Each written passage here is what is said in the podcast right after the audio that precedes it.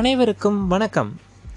நாம் தொடர்ச்சியாக எழுத்தாளர் கல்கி அவர்களின் சிறுகதைகளை வாசித்து கொண்டிருக்கிறோம். இன்றைக்கு வாசிக்கக்கூடிய சிறுகதையின் தலைப்பு சினிமா கதை. தங்கம், அதோ அப்பா வருகிறார் பார் என்றான் ராமு. மூஞ்சியை பார்த்தால் கோபமா வர்றாப்புல இருக்கே என்றாள் தங்கம். கீழே பட்டார் என்று கதவை சாத்தி தாளிடும் சத்தம் கேட்டது. அம்மாவும் கோபமாய்த்தான் இருக்கிறாள் என்றான் ராமு. இன்னைக்கு ரகலதான் நடக்கப் போகிறது என்றாள் தங்கம். சண்டை போடுறதுன்னு ஒன்று பகவான் என்னத்துக்காக தான் வச்சிருக்கிறாரோ என்று ராமு தத்துவம் பேசினான். மனுஷாளுன்னுட்டு என்னத்துக்காக தான் சுவாமி படைச்சிருக்காரோ என்றாள் தங்கம். கல்யாணம் பண்ணிக்கிறதுன்னுட்டு ஒன்று எண்ணத்துக்கு தான் ஏற்பட்டிருக்கோ என்றான் ராமு. தடால் தடால் என்று கீழே இடிக்கும் சத்தம் கேட்டது. நான் இன்னைக்கு கீழேயே போக போறதில்ல, மாடியிலேயே இருந்துட போறேன் என்கிறாள் தங்கம். நானும் தான் என்றான் ராமு. இந்த குழந்தைகளின் பேச்சை கேட்க கேட்க எனக்கு ஒரு பக்கம் சிரிப்பு வந்தது, இன்னொரு பக்கம் வருத்தமாயிருந்தது. கீழே அப்பாத்துரை ஐயர் ஏழாங்கட்டை சுருதியில், சனியன்களா எல்லோரும் ஒரேடியா செத்து போயிட்டீங்களா, கதவை திறந்து தொலையுங்கோ என்று கத்தினார். உடனே அதற்கு மேல் ஒரு ஸ்வரம் அதிகமான குரலில் ஜானகி அம்மாள், வருகிற போதே எண்ணத்துக்காக எள்ளுங்கொள்ளும் வெடிச்சுண்டு வரேல் என்று கேட்டுக்கொண்டே வந்து கதவை திறந்தாள். சரி, யுத்தம் ஆரம்பமாய்விட்டது என்று ராமு சொன்னான். எப்போ முடிய போகிறதோ என்றாள் தங்கம். அந்த குழந்தைகளைப் போலவே தான் நானும் யுத்தம் எப்போது முடிய போகிறதோ என்று எண்ணினேன்.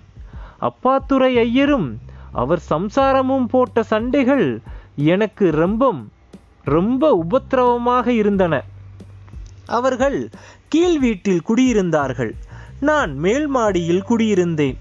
மேல்மாடிக்கு வரும் மச்சுப்படிகளில் உட்கார்ந்து கொண்டுதான் ராமுவும் தங்கமும் மேற்கண்ட சம்பாஷணையை நடத்தினார்கள். மேற்படி தம்பதிகளின் சச்சரவுகள் எனக்கு மிகவும் உபத்திரவமாயிருந்ததற்கு ஒரு விசேஷ காரணம் இருந்தது. அப்போது நான் அற்புதமான சினிமா கதை ஒன்று எழுதி கொண்டிருந்தேன். திடீரென்று ஒரு நாள் அந்த கதை என் மனதில் தோன்றிற்று. ஆஹா, சினிமாவுக்கு எவ்வளவு பொருத்தமான கதை என்று எண்ணினேன். அதனுடைய வாய்ப்பை நினைக்க நினைக்க எனக்கே ஆச்சரியமாயிருந்தது.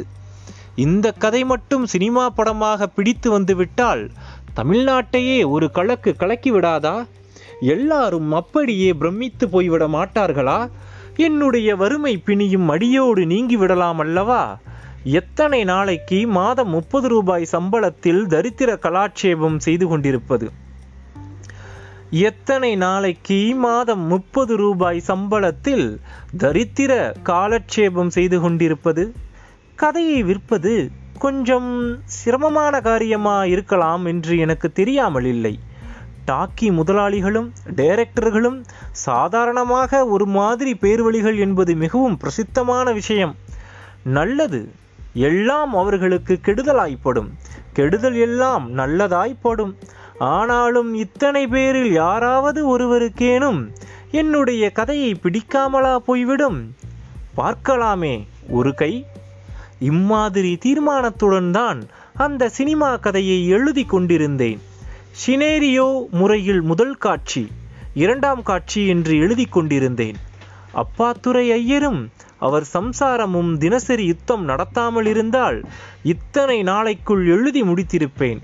ஆனால் இவர்களுடைய இடைவிடா தொந்தரவின் காரணமாக கதை 22வது காட்சிக்கு மேல் நகர்ந்தபாடில்லை. மாலை வேளையில் மட்டுமே எழுதுவதற்கு எனக்கு அவகாசம். அதே சமயத்தில்தான் கீழ்வீட்டிலும் தாம்பத்திய கலகங்கள் நடந்து கொண்டிருக்கும். என்றைக்காவது அந்த தம்பதிகள் வெளியில் தொலைந்து போனால் நிம்மதியாக 2-3 காட்சிகள் எழுதி முடித்து விடுவேன். இன்றைக்கு அப்பாத்துரை ஐயர் வருகிற போதே யுத்த சின்னத்தராய் வந்தபடியால் என்னென்ன நடக்கப் போகிறதோ என்று எனக்கு திகிலாயிருந்தது. ஆனால் நான் சற்றும் எதிர்பாராத விதத்தில் யுத்தம் வெகு சீக்கிரத்திலேயே முடிவடைந்து விட்டது.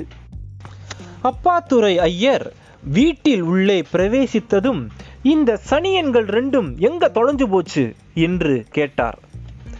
உங்கள் நாக்கிலேதான் சனியன் இருக்கு என்றாள் ஜானகி அம்மாள். உன் மூஞ்சியில மூதேவி கூத்தாடுறது என்றார் அப்பாத்துரை ஐயர். நான் மூதேவிதான், என்னை பார்த்தா உங்களுக்கு பிடிக்காதுதான், நான் செத்து போய்விட்டால் உங்களுக்கு சந்தோஷம்தான் என்று அடுக்கிக் கொண்டே ஜானகி அம்மாள் அழத் தொடங்கினாள். பின்ன என்னத்துக்காக என் வாயை பிடுங்குற என்று அப்பாத்துரை ஐயர் சிறிது அடங்கிய குரலில் கேட்டார். நீங்க தானே வருகிற போதே எரிஞ்சு விழுந்துண்டு வர்றேல். நீ இப்படி அநாகரிகமா இருக்கிறத பார்த்தால் எனக்கு கோபமாய்த்தான் வருகிறது. சாயங்காலம் 4 மணி ஆனால் முகத்தை அலம்பி தலையை வாரி அழகாய் பின்னிக்கொண்டு நெற்றியில் லட்சணமாய் குங்குமம் இட்டுக்கொண்டு இருக்கக்கூடாதோ? இந்த மாதிரி தானா மூஞ்சியில என்ன வடிஞ்சுண்டு அவலட்சணமா நிற்கணும்? எல்லா அலங்காரமும் பண்ணி கொண்டிருந்தால் என்னை நீங்கள் சினிமாவுக்கும் டிராமாவுக்கும் அழைச்சுண்டு போகிறது தட்டுக்கெட்டு போகிறதாக்கும். வீட்டில் அடைஞ்சு கிடக்கிறதுக்கு அலங்காரம் என்ன வேண்டி கிடந்தது? நான் வருகிற போது நீ தயாராக இருந்தால்தானே எங்கேயாவது அழைத்து கொண்டு போகலாம். இப்போ சொல்லுங்கோ, சினிமாவுக்கு போகலான்னு 1/2 நிமிஷத்தில் எல்லாம் பண்ணிண்டு தயாராக வந்துடுறேனா இல்லையா பாருங்கோ. 1/2 நிமிஷம் இல்லை, 15 நிமிஷம் தர்றேன், அதற்குள் தயாராகிவிடு பார்க்கலாம். அடே ராமு தங்கம் ஓடியாங்க, அப்பா சினிமாவுக்கு அழைச்சுண்டு போறாங்கோ என்று ஜானகி அம்மாள் கூவினாள். நல்ல காலம்தான் என்று எண்ணி நானும் குதூகலித்தேன். அவர்கள் போய்விட்டால் கதையில் இன்னும் 4 காட்சிகளாவது இன்றைக்கு எழுதி முடிக்கலாம் என்று சந்தோஷப்பட்டேன். மேலும் நான் சினிமா கதை எழுதுவது பற்றி எனக்கு ஒரு புதிய பெருமை உண்டாயிற்று. எப்பேற்பட்ட குடும்பத்து சண்டை சச்சரவுகளை எல்லாம் சினிமா தீர்த்து வைக்கிறது. எரிச்சலும் விரசமும் நிறைந்த இல்லற வாழ்க்கையில் கூட எவ்வளவு இன்பத்தையும் திருப்தியையும் அளிக்கிறது. சில பேர் எல்லாம் ஏதோ சினிமா என்றால் ஒரு மாதிரி முகத்தை சுளித்து கொண்டு பேசுகிறார்களே, அவர்கள் எவ்வளவு அறியாதவர்கள்.